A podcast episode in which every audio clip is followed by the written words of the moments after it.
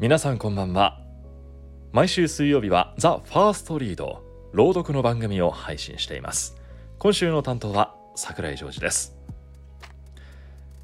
9月も中旬に入りましたが福岡はまだ暑さ厳しいですね。ただ天気予報を見ますと明日からはちょっと天気が崩れて雨の日が続きそうです。季節の変わり目ですかね。雨が降ると気温も少し下がったりもしますので体調管理にはお気をつけください。私もまだ寝ている時はエアコンもつけたりしていますのでそのあたりちょっとね備えなきゃななんて思い始めております。さて今週お届けする作品は九州大学文芸部の方の作品です。ペンネーム川村和夫。タイトルは手のひらの月。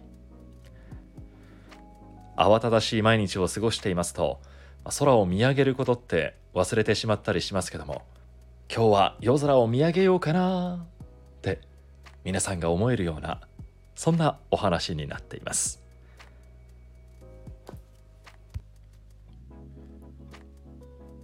夜露に満ちた森に月の光が注がれていました。月光は木々の枝や葉の間から染み渡って静まり返った道や茂みを白く染めています。その森の中を清らかな音をさせて流れる川はアンドレイの家のそばを通っています。さてそれはある満月の夜のことでした。仕事も終わり食事も済んだので彼は少し散歩することにしました。月明かりは屋根や壁や地面をくまなく照らしています。彼はまず家の周りを一周しました。草を踏んでゆく音は夜とあって一層はっきり聞こえるようです。その裏では川の音が何か虫の声のようにささやいています。流れそのものと違って水の音は離れていても聞こえてくるのです。散歩は大変気持ちの良いものでした。彼はサクサクと草を踏んで川にたどり着きました。アンドレはこう思いました。それにしても川というものはいつもきれいなものだ。遥かな彼方から流れてきてはまた遥かな彼方へ流れてゆく。僕はそのほんの一部分を見ているばかりなのだ。けれどもそんな果てしない流れの一部分だけでもこうやって目の当たりにして満月でキラキラ光る水面を眺められるのはこの上ない幸せではないか。ああ僕というのはこの川一つ川を照らす月一つそれさえあればこそ幸せなのだ。アンドレイの気持ちは川の流れと同じように清らかなもので満たされていました。彼は川を眺めるのが好きでした。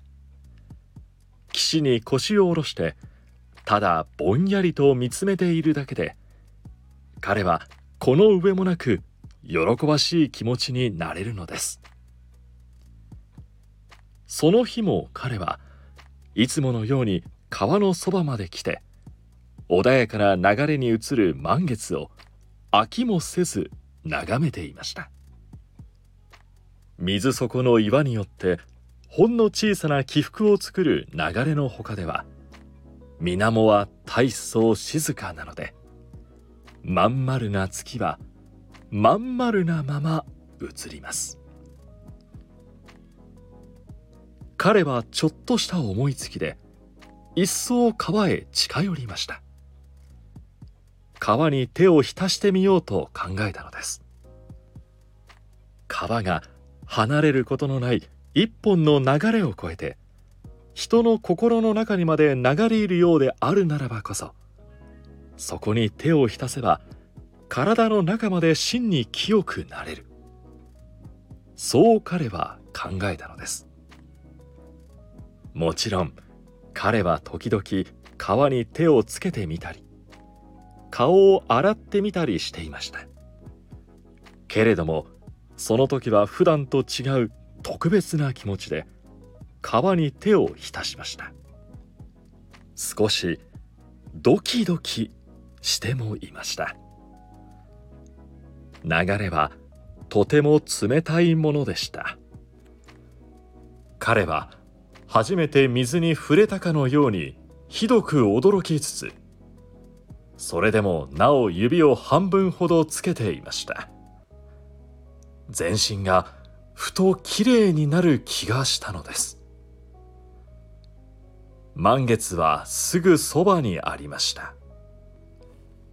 彼は水面の満月へ手を泳がせていきました。辺りはしんと静かでした。流れの音はそばにいればこそむしろ小さくほとんど聞こえないほどにか細く響いていました。水の響きと同様に静かな水面は彼の手の動きでほんのわずかに揺れます。彼はなぜだかその時ようやく水の匂いを嗅いだ気がしました。何もかもが初めてのようだったのです。とうとう彼の両手は手首まで浸かり満月の下をくぐっていました。いわば彼の手のひらの内にあたかも大きな一粒の真珠かのように月があるのでした。彼は息を飲みました。自分が何か厳かな儀式をしていると思ったからです今や月は彼がおぼろに囲んだ水の中ですけれどもそれはあくまでも偽物の月に過ぎません本物の月が放つ光なのですまん丸な月のまん丸な光なのですそれでも彼は自分が本物の月を救おうとしているように思えてならなかったのです。だからこそ彼は大事な儀式のように感じていたのです。もはや冷たさもわからないほど彼の心はキュッと集中していました。手をゆるく結んで器の形を作ります。その間を水は流れ月ばかりがいつまでも残っています。月は本当にそこにあるようでした。手を結んだままゆっくりと持ち上げていくと水が手の中に残されていました。でも救われたのは水だけではありませんでした。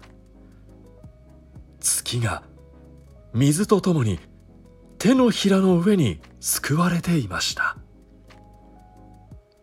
アンドレイは腰を抜かす暇もなく驚きました。それは水面に映ったものではありません。彼は月を救ってしまったのです。果実ほどの大きさでした。本物の月が彼の手のひらの中で激しい光を放っているのです。こうなると大変です。ふと気づくと空は真っ暗になってしまいました。星の光は未だ空を照らしていますが満月の輝きは替えの利かないまばゆさですから夜空はその分だけはっきりと暗くなりました。そしてその代わりに彼の手の中で眩しいほどに光っていたのです。アンドレイは大慌てです。